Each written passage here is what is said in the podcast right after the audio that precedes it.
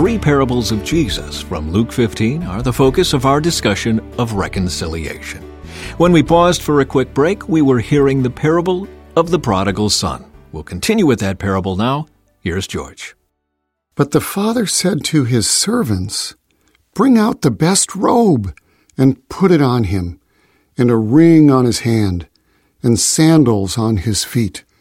And bring the fatted calf here and kill it, and let us eat and be merry. For this my son was dead and is alive again. He was lost and is found. And they began to be merry. Now his older son was in the field, and as he came and drew near to the house, he heard music and dancing. So he called one of the servants and asked what these things meant. And he said to him, Your brother has come, and because he has received him safe and sound, your father has killed the fatted calf. But he was angry and would not go in. Therefore his father came out and pleaded with him. So he answered and said to his father, Lo, these many years I have been serving you. I have never transgressed your commandment at any time, and yet you never gave me a young goat, that I might make merry with my friends.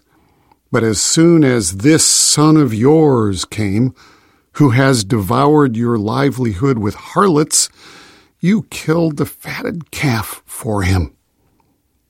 And he said to him, Son, you are always with me, and all that I have is yours. It was right that we should make merry and be glad, for your brother was dead, and is alive again, and was lost, and is found.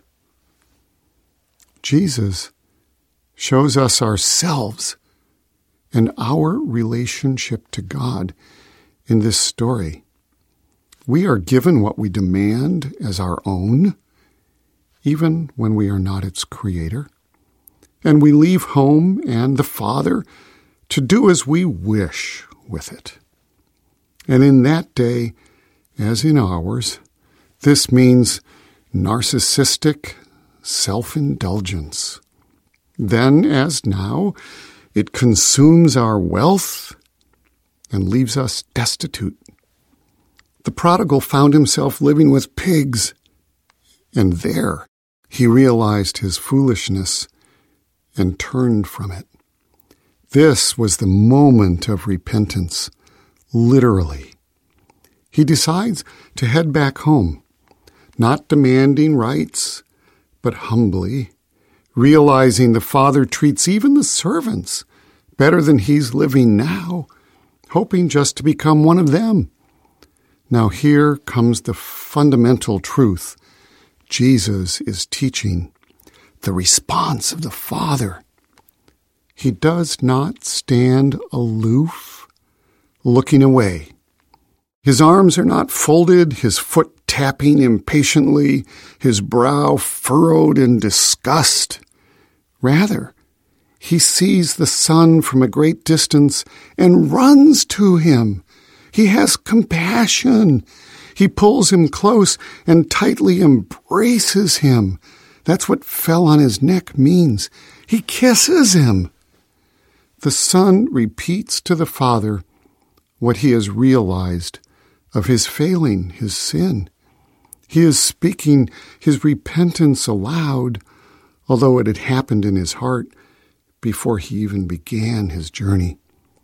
The father knew simply by the son's return that this had occurred, and he rejoiced. Shaming doesn't follow, nor does punishment. There is no humiliation or wounding. No earning of forgiveness is required. No proof before forgiveness is extended. No repayment demanded. The Father's unbridled love is pure grace, unmerited favor, and it is neither grudging nor measured. It is joyful and abundant. The prodigal is given a clean robe sandals, and a ring signifying sonship. He is restored beyond his wildest imaginings by a Father who loves him more than he can even conceive. That moment of embrace and kiss, the love of the Father, and the restoration of the lost Son, that wide, boundless, safe, open, and complete reconciliation, that is the good news. All the rest is commentary. All the way back in chapter 2, I talked about salvation. This is it. It is being reconciled to God. And it comes not through our efforts to be good or right, but by the love of God. When we realize our distance from Him, how we have wasted what we have received, and realized at last that life with the Father even in its most humble forms, is better than life with the pigs, then he willingly restores us joyfully with abundance, with sonship. That is salvation. That is what the name Jesus means in his very name and in his teachings, life, love, and sacrifice. He is the author and finisher of reconciliation because our faith in Him brings all of us before Him together. He is the foundation we can all stand upon together. He is the one who can bring unity to all believers. All who know this love can stand adjacent together before the throne, fully reconciled, though they differ in religious concepts, doctrine, worship, polity, and all the rest. They honor each other's tribe and even honor what is important to that tribe, even when it is not essential to salvation or sanctification or glorification. They watch out for and protect each other rather than themselves. They do not fight over the pedigree of the other's fellowship. They cling to the essential, which is the reconciling love of God that Jesus offers and the life in Christ that it initiates. They enter into covenant with Him. They listen and do simply as Jesus said love God, neighbor, and even enemy. Treat others the way you want to be treated. People matter. Things don't. There is no yes, but. There is confession, repentance, stopping, forgiveness, love, and unity in the one who came to reconcile all of us to God and to keep us in his covenant. Listen to this once again from John 17, starting in verse 20, when Jesus is praying for his disciples. My prayer is not for them alone. I pray also for those who will believe in me through their message that all of them may be one. Father, just as you are in me and I am in you, may they also be in us, so that the world may believe that you have sent me. I have given them the glory that you gave me, that they may be one as we are one. I in them and you in me.